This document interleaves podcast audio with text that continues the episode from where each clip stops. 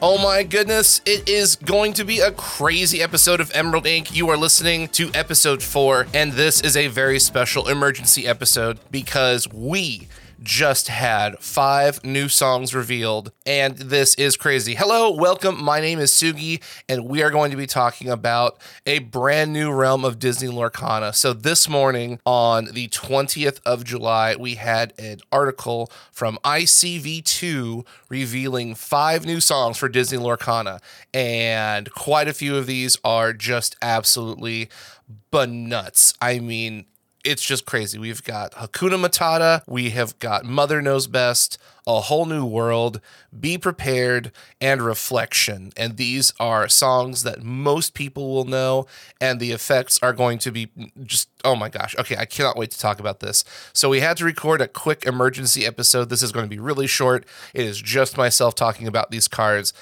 because, I mean, we've said this a million times before but this changes everything a second time for the third week in a row. Let's just jump right in and get to the nuts and bolts. So, the first one I want to talk about personally is Be Prepared. This is a Ruby song. Scar is at the top of the Pride Lands singing his heart out. This card banishes all characters. Seven cost, non inkable, rare, and it states a character with cost seven or more can sing this song for free wow, we finally got the board wipe we have been asking for. Now, the big question is does 7 ink cost too much? I don't know. It's a good question. We don't have any way to multi sing cards, so you cannot exert cards equal to 7. It has to be a singular character with a cost of 7 or more. Now, I will postulate and speculate, we could see a character with the singer keyword seven. So that gets you a couple turns early to potentially sing this song. I wouldn't be surprised if we saw a Scar that maybe had Sing 7, something of that nature. But the fact is, the game has a board wipe in Ruby. Will it see play? We're going to try and make it happen. Will it be prominent? I don't know. That's a really good question. It definitely slows things down and it it opens up a lot of possibilities. So be prepared doesn't target anything. So if you have ward, doesn't matter. If you have some kind of weird protection, it doesn't really matter. Banishing all characters means banishing all characters. Everything is toast, everything is gone, poof, shabba. So if you can ramp in blue, this could be a scary card because with one jump ahead and Detective Mickey, you could feasibly, in theory, you could see this hit the table maybe around turn five. So that's going to be the interesting thing to see what deck builders, what Illumineers decide to play around, how to get be prepared online, playable, and threaten the opponent's board state with just a full board clear. Like everything is gone, it's toast. Goodbye. See you later. I I think that this card is going to be incredibly impactful. It's absolutely something that trading card games have had for for years and it's absolutely the card that we've been asking for since day 1. How do we get rid of big boards, wide boards, threats that we maybe can't get rid of with a singular card? Be prepared you better be prepared for this card. But we got to move on. There's still four more cards and there's a ton to talk about. So, next one I want to drop is Whole New World. This is Professor Oak for two players. This is great. It's card destruction from Yu Gi Oh!, whatever you want to call it. Whole New World, Steel, five cost, non inkable. Each player discards their hand, dumps all their cards, and draws seven cards. Super rare. Okay. I want to unpack a couple things here. So a lot of people are saying, hey, is this card any good because it gives my opponent seven new cards? Sure. We'll talk about that in a second. Here is the nuts and bolts of a whole new world. Steel has a full hand refresh. That is uh that is good. That is very, very, very good. You can use the new Ariel we just saw to blow out your hand on, you know, turn four, maybe get some new cards in your hand. Like there's there's so many combinations of things you can do here. If you're playing with Amber Steel, you can use Ariel to sing this. You can also use Big Tink to sing this if for some reason you just don't have any cards. There's a lot of different combinations of X, Y, and Z. But the the big thing here is this is a steel card. Steel does not have or didn't have any good draw cards at all. Zero. They had filtering, they had looting, they had ways to draw cards, ditch cards, but no really good answers to refill that hand, especially since you're blowing through your resources pretty quickly. Now, with a whole new world, you get a brand new hand. And when you're playing this, you're probably going to dump maybe two, maybe three cards that you weren't going to be playing at that moment. And then all of a sudden, you have a brand new hand of cards. You have a whole set of tools. You have all kinds of things you can play around with. Now, the flip side of this is you get to give your opponent seven new cards. Is that a good thing? Well, not inherently you don't want to necessarily refill your opponent's hand if they're low on cards, but it is an interesting counter if they're using things like songs, like Be Our Guest to dig for stuff, if they're using that Ariel to dig for songs, if they're also playing Steel and you've noticed they're looting, so they're using Baby Tink and Simba to draw through, discard cards that they don't want. It's a it's a pretty interesting card because you can use it offensively as disruption. So if you know that your opponent has been digging for removal, and they're sitting on cards to play in a future turn, you can pop a whole new world and go, hey, all those cards in your hand that you've been using, uh, if you're seeing Sapphire players, use Develop Your Brain. Anything that allows people to control the cards in their hand, a whole new world is a disruption tool because those things that the opponent wants are in the graveyard and now they just get new cards and they may or may not have what they want. So this can also be used defensively for you, where you can blow through playing all those low to the ground removal spells, all those low to the ground pieces of damage, and then you pop out your, you know, big characters, and all of a sudden, boom, you can use one of them to sing a whole new world for its alternate casting cost, and you've got seven new cards to play with. You haven't spent any of your ink, and seven new tools at the right time can be absolutely game changing because I mean, I know this isn't going to happen often, but you could shift a big tink onto a big tink and then all of a sudden like you're doing more AoE damage. You've got another uh, uh, option to attack with her ability. If she's, you know, obviously exerted, you don't you don't want to do that if she's, you know, exerted already. But there, there's ways where you can get rid of what you don't need, draw into what you do need, use those tools to accelerate your win con or your board state, or both at the same time, depending on what you're playing. I mean, there are so many possibilities for a whole new world. Now, you want to time it correctly. You probably don't want to fire this from the hip just willy nilly. But the point is, there is a seven card draw power in steel. Sure, your opponent gets a benefit off of this, but if you're doing it right, you're probably going to push through a lot of cards early game and then you're going to refill your hand, and your opponent may net one or two cards while you're netting three to four.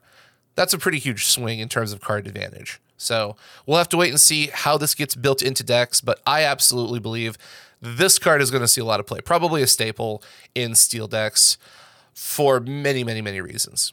Moving along, we have Amber, and they got Hakuna Matata for four ink. This card is inkable and you can remove up to three damage from each of your characters. Wow. This card, oh boy, this card is interesting. So, this is a common, not necessarily a bad thing or a good thing, just a thing. Four ink to remove three damage from each of your characters.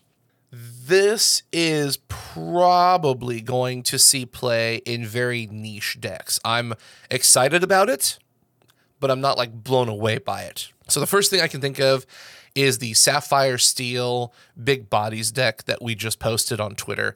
That is going to have lots of big bodies, big things with massive amounts of willpower. So if you were to shift the steel away or the sapphire away and replace it with amber, you could have a big bodies deck that has great defense, lots of longevity. You can use cards like lanterns to get them out faster. You can use Dinglehopper to keep them alive just little little ticks longer. But once you've got a board established and you've got, you know, say we do Amber and Steel. So say you've got, you know, a Kronk, Cerberus, Mickey Mouse, Goofy, I mean, this actually blends pretty well into Musketeer decks too. So, you know, you've got your bodyguards online, you've got your questers online, you've got your beaters online. You've got, you're probably going to see this played once you have like four, maybe five characters online. And it, it's almost a complete heal. Three damage is a very significant number, especially if you've got something with six ish willpower. Cleaning off three damage means they're probably at full health. And this clears off damage across the board, removes three damage, up to three damage from each of your characters. So, in the right deck, in the right combination, I think Hakuna Matata has a lot of game gameplay, game power. It, it's not necessarily game altering, but your opponent has to respect the fact that they cannot leave your opponent's characters semi damaged, you have to try and seal the deal. So if you're playing against uh, Steel and you see Tink with AoE damage and grab your sword with AoE damage, and there's uh, maybe a couple characters still alive and you're not able to finish the job because they're all unexerted, then your opponent could easily sing Hakuna Matata, heal them up, and then clap back and keep all of their characters on the board. So we'll have to wait and see what happens. But uh, Hakuna Matata is not necessarily like staple level status for Amber, but there are a lot of options and a lot of opportunities. And I, I really do believe we're going to see this played in certain types of decks. So let's talk about Amethyst. We now have Reflection, a one cost purple or amethyst song that states Look at the top three cards of your deck, put them back on the top of your deck in any order. Now, I can already hear people saying, "Man, this card is like the worst of all five of them. Why, why would you want this card?" That is a that's a fair question. Very very fair question. Reflection is a utility piece to help build consistency, especially if there are cards that come in the future, which we've seen in other card games that say something to the point of name the top card of your deck. If you name it right, you get to play it for free or draw it or you know there's cards that might say you know reveal the top card of your deck. If it costs x or less you can play it. Or there are generally abilities that say reveal the top card of your deck. If it's x or less or a certain color you get a special ability. Like you know if it's a purple card draw a card if it's a, a, a yellow card discard a card if it's a blue card your opponent discards a card you know all, all kinds of different special, interesting, unique interactions. And so reflection could be a prerequisite to set up those things. However, for what it is in the first set with the limited information we have, reflection is a, a way to get to the cards you want. So it's it's an interesting thing because it's not draw. It's kind of a filter. It's a form of digging. So basically you look at the next 3 potential cards that you would have hit. And you get to pick the next order of operations. So if you needed, say, a friends on the other side, say, say this is turn two, you have a one drop in your hand and a reflection. So you play the one drop, you cast reflection, and you look at the next three cards that are on the top of your deck. Say you potentially saw a five drop, a six drop, and friends on the other side as the third card you would have drawn naturally. Reflection allows you to manipulate those cards so you get to get you get to put friends on the other side on top of your deck. On your next turn, you would draw friends on the other side, and at that point you could play it, draw those extra two cards. You know what they are, but instead of waiting 3 turns to get to your draw spell, you only waited one turn to get to your draw spell. So this gives you a lot of interesting opportunities because it doesn't draw, but it sets up your next three turns. And that can be very impactful any point in the game, honestly. You really probably don't necessarily want this to be an early game card because you're using your mulligan to shape that early hand. So that way you can play the characters and the cards you want to. However, if you see this mid game or late game and you're just not seeing the tools you need, reflection can be a powerful card. So I'm pretty sure we're going to see reflection splashed into decks that are searching for combo pieces. So you'll hear the term turbo a lot. You'll have like turbo Tink, turbo Stitch, turbo Mickey Mouse, turbo yada, yada, yada. The idea with those monikers is you want to get that card online as fast as possible. So if you see an amethyst deck going turbo whatever, you know, you could splash amethyst in with steel and say we're building a turbo tink deck. You would want to use reflection to early game get your hands on baby tink if you don't have her and if you do have baby tink in hand then you would want to use reflection to try and grab big tink or tinker bomb as fast as possible so it's useful for turbo decks it's useful for combo pieces if you're trying to set up a big play outside of that if you're running like a control deck or a mid-range deck Maybe not entirely sure. There's probably better cards. Reflection is more of a setup and deliver kind of piece of card than anything else. So, will it see play? Yes. Will it be meta defining? Er, maybe, but it's definitely got the chops to help players get to the tools they need, which is good.